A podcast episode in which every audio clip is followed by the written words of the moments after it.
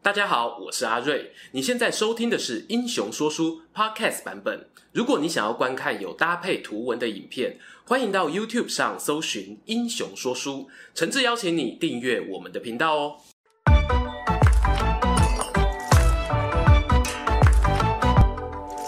Hello，英雄说书的观众朋友，你们好，我是说书人阿瑞，替大家带来精彩的英雄故事。上一次啊，跟大家分享克利奥佩托拉，也就是埃及艳后之后呢，底下哦就有观众留言反映啊，这寇屋大维哦怎么这么无情呢？连小朋友都不放过啊！干爹凯撒还有顾念与庞培的旧情，你呢？你想的就只有自己，实在啊是心狠手辣。哎，其实啊，我跟这位观众朋友一样哦，对乌大维呢有同样的第一印象。但是啊，大家有没有听过一句话叫做“换了位子，换了脑袋”？说书人呢，如果从屋大维当主角的观点出发，会不会看见不同版本的故事呢？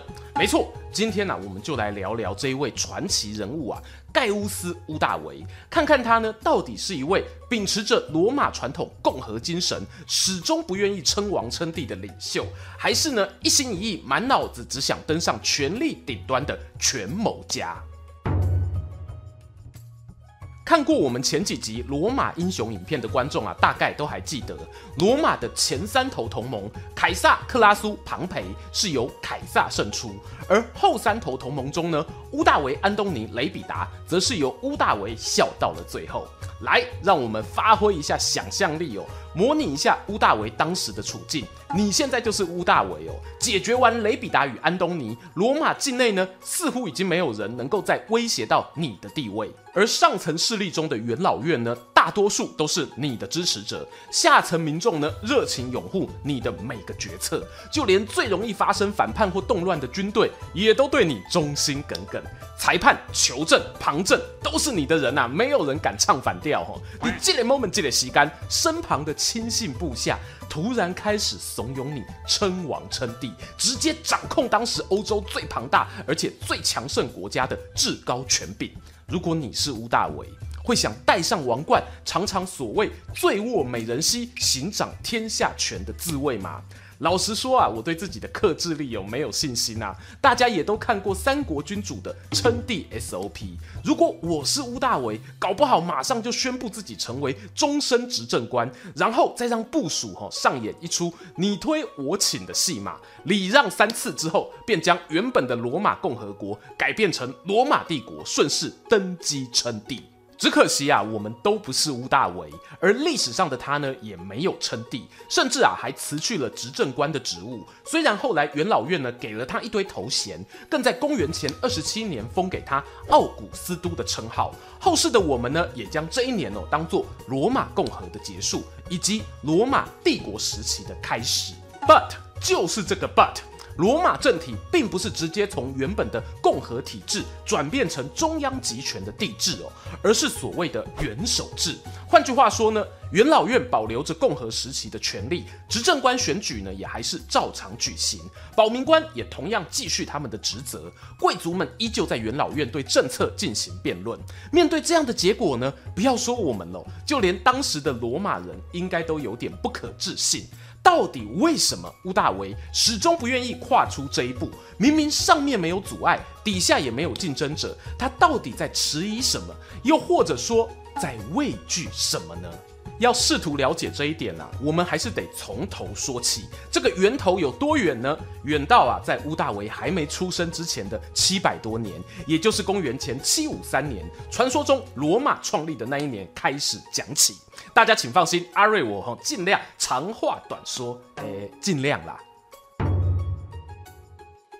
这支影片呢、我先撇除那个传说中哦，罗马是由被狼养大的双胞胎所建立的神话故事。公元前八世纪的意大利半岛上，处于一个被多民族瓜分占据的状态。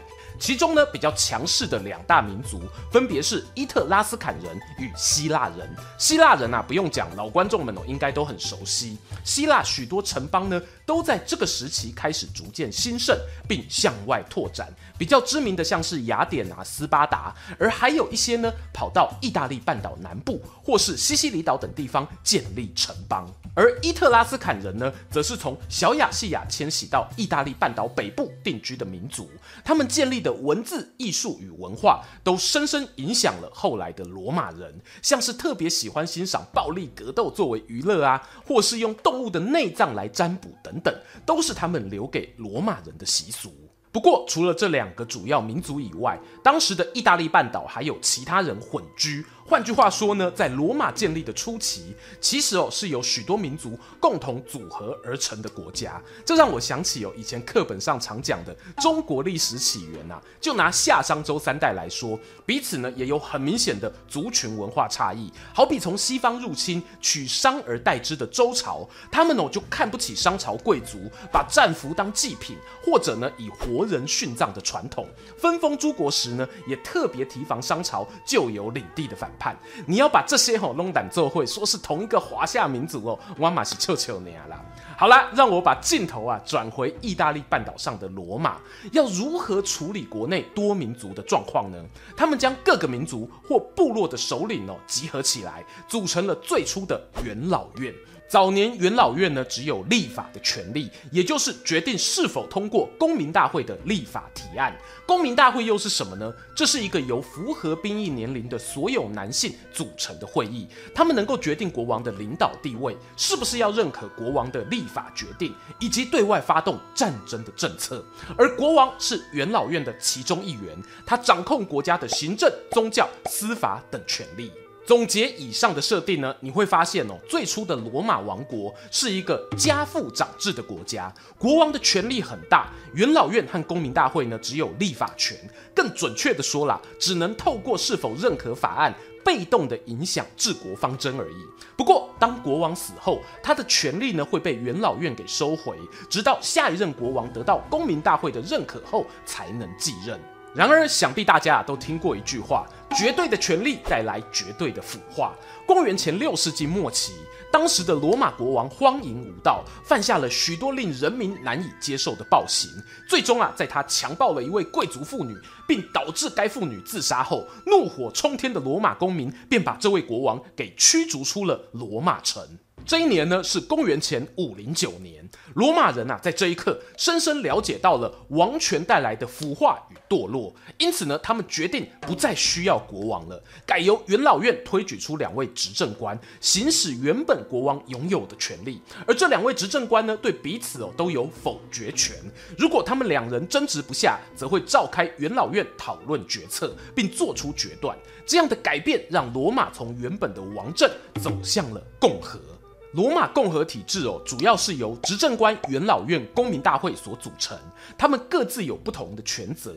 不过这里呢，我先简单粗暴的直接把罗马分成贵族与平民阶级。平民啊，为了争取权利，不断的与上层贵族抗争，一步一步慢慢的改善地位，像是创立护民官这个职务来保护人民啦，或是立下十二铜表法，让人民知道法律等等。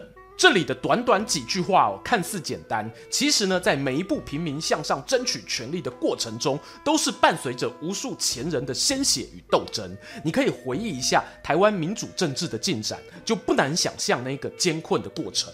而这样阶级不断争取权利的共和体制，便一路从公元前五零九年延续到了公元前四十六年。这一年呢，凯撒宣布自己将成为任期十年的独裁官，这让已经习惯四百多年共和体制的罗马人一时之间啊有点难以接受。然而，在共和时代的末期，由于政治动荡，给了掌握军权的强者崛起机会。在凯撒之前呢，也有好几位军事领袖透过武力掌控国家，所以有、哦、他这么做似乎还勉强可以接受。但是啊，仅仅过了两年，公元前四十四年，凯撒呢进一步宣布自己成为终身独裁官，凌驾于法律之上。这就让罗马人忍无可忍了。一群不希望罗马从共和走回王权体制的贵族们，策划了一场刺杀行动。关于这一场刺杀呢，之前我们也拍过一支专片介绍，有兴趣的观众啊，欢迎点击右上角资讯卡观赏。话说，在凯撒居居领便当之后，罗马顿时陷入了动荡。当时他的外甥女儿子兼养子乌大维年方十八，待在原本计划要远征帕提亚的军队中处理后勤事务。他收到干爹过世这个晴天霹雳的消息啊，周遭众人呢都纷纷劝他赶紧逃跑避难。因为乌大维啊，身为凯撒可能的接班人，亲友们呢都怕他接下来也会遭遇行刺。不过乌大维完全没在怕的，他不仅拒绝逃跑，还掉头直奔罗马。在回罗马的路上呢，继承了凯撒名号，聚集了一批原本效忠于干爹的部队。他在关键时刻呢，展现出来的魄力与勇气，使得他啊具备了与其他英雄豪杰一争长短的实力。罗马上层的权力斗争啊，非常残酷。屋大维虽然是凯撒遗嘱中指定的继承人，但他可不是一回到首都哦就能顺理成章接班哦。我们可以简单的呢，把当时的派系分成刺杀凯撒派以及想替老板复仇派。而当屋大维刚回到罗马时，安东尼作为凯撒多年的副将、副官和最大的支持者，其实哦是不太乐意看到另一位继承者呢来跟自己抢夺权力，所以呢，两人一开始啊就先来一个拳拳交心。俗话说不打不相识啊，打到后面哦有点惺惺相惜的两位，便又和雷比达组成了后三头同盟，联手呢对刺杀凯撒派的成员们展开血腥复仇。不过，在后三头同盟追杀完那一些敌对的元老院贵族们，取得罗马的掌控权之后，他们三人间的感情也不免渐渐产生裂痕。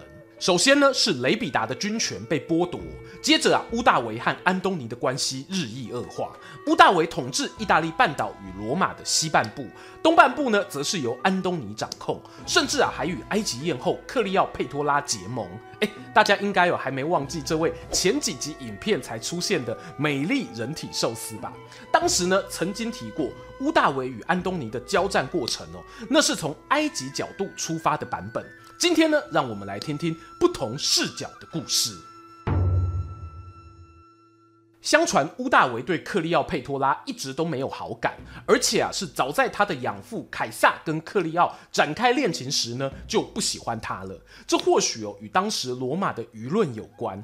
那时候的罗马人认为凯撒在去过埃及回到罗马之后，就好像变了一个人似的。他开始迷恋权力、头衔以及王室特权，这些专制的行为呢，正好是当时统治埃及的托勒密王朝才有的体制。大家就猜测啊，这位统治埃及的女王，其实呢是想趁着与凯撒相恋结婚后，把罗马呢也改变成专制的世袭帝国，好让他们的孩子成为最强大帝国的继承人。因此呢，在凯撒死后啊，乌大维搞不好我还会把这一切悲剧都怪罪到克利奥佩托拉身上。毕竟他心目中的养父是最伟大、最英明的领导者，最后呢遭到刺杀。肯定都是这位狐狸精惹的祸。结果现在他竟然卷土重来，又魅惑了我的盟友安东尼，真的吼是红颜祸水啊！一心一意想破坏罗马的共和国度，有够狠毒哦。这可能呢也是为什么后来乌大维和安东尼决裂后，他是向克利奥佩托拉宣战，而不是向安东尼宣战的原因之一。哇，上面这种八卦我不忍心嘴了。就算呢，你是要帮乌大维说好话，但把凯撒之死呢甩锅给克利奥，这个因果关系哦也太薄弱了。而这场战争呢，是从双方比战、互相谩骂开始。安东尼啊宣称克利奥与凯撒生的儿子凯撒里昂才是凯撒真正的继承人。面对这样的威胁呢，乌大维哦也不甘示弱，直接呛瞎安东尼，完全臣服于埃及女王，想把罗马变成埃及的其中一个省。聪明的观众朋友一定注意到了，这两人抹黑战术啊是很精准的。安东尼呢在动摇对手继承凯撒的合法性，乌大维呢则指出罗马将因为安东尼失去共和体制，成为专制王朝的领土。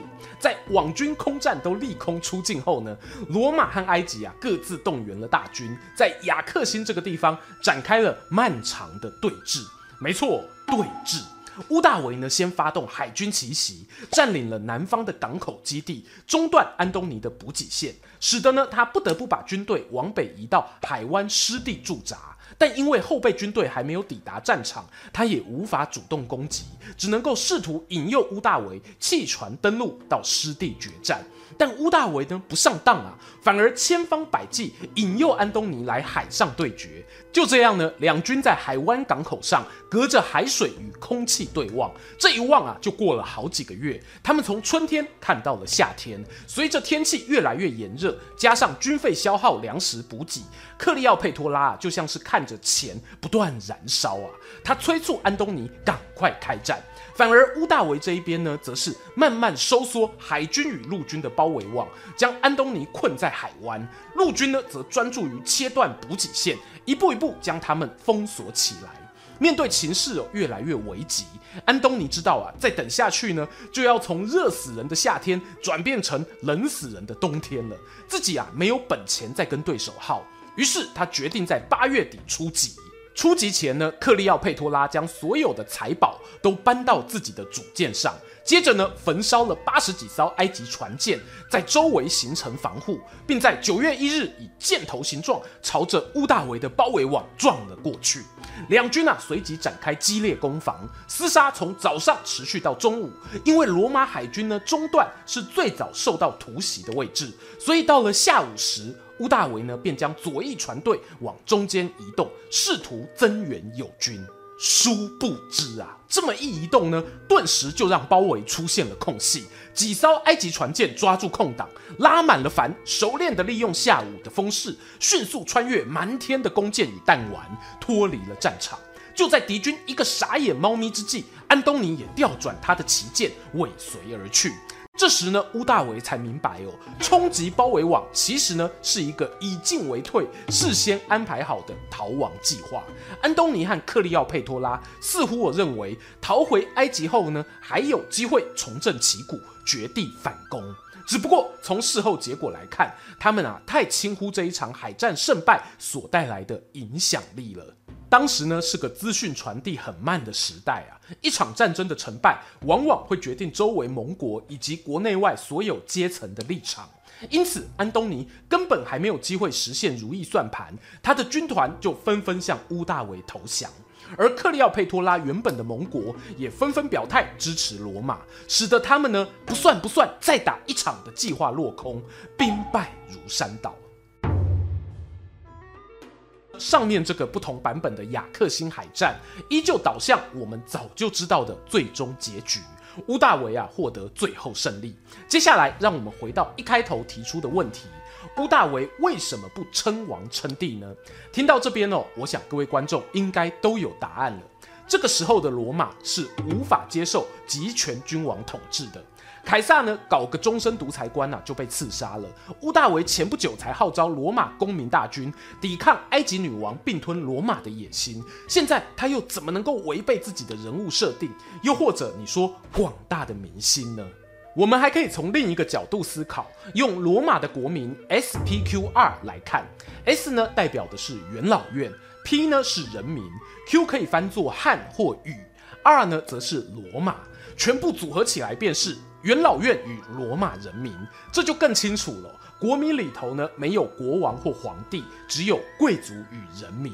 基于种种考量呢，屋大维哦选择不称帝，甚至呢表明要辞去执政官的职务。讲好听点，叫做识时务者为俊杰。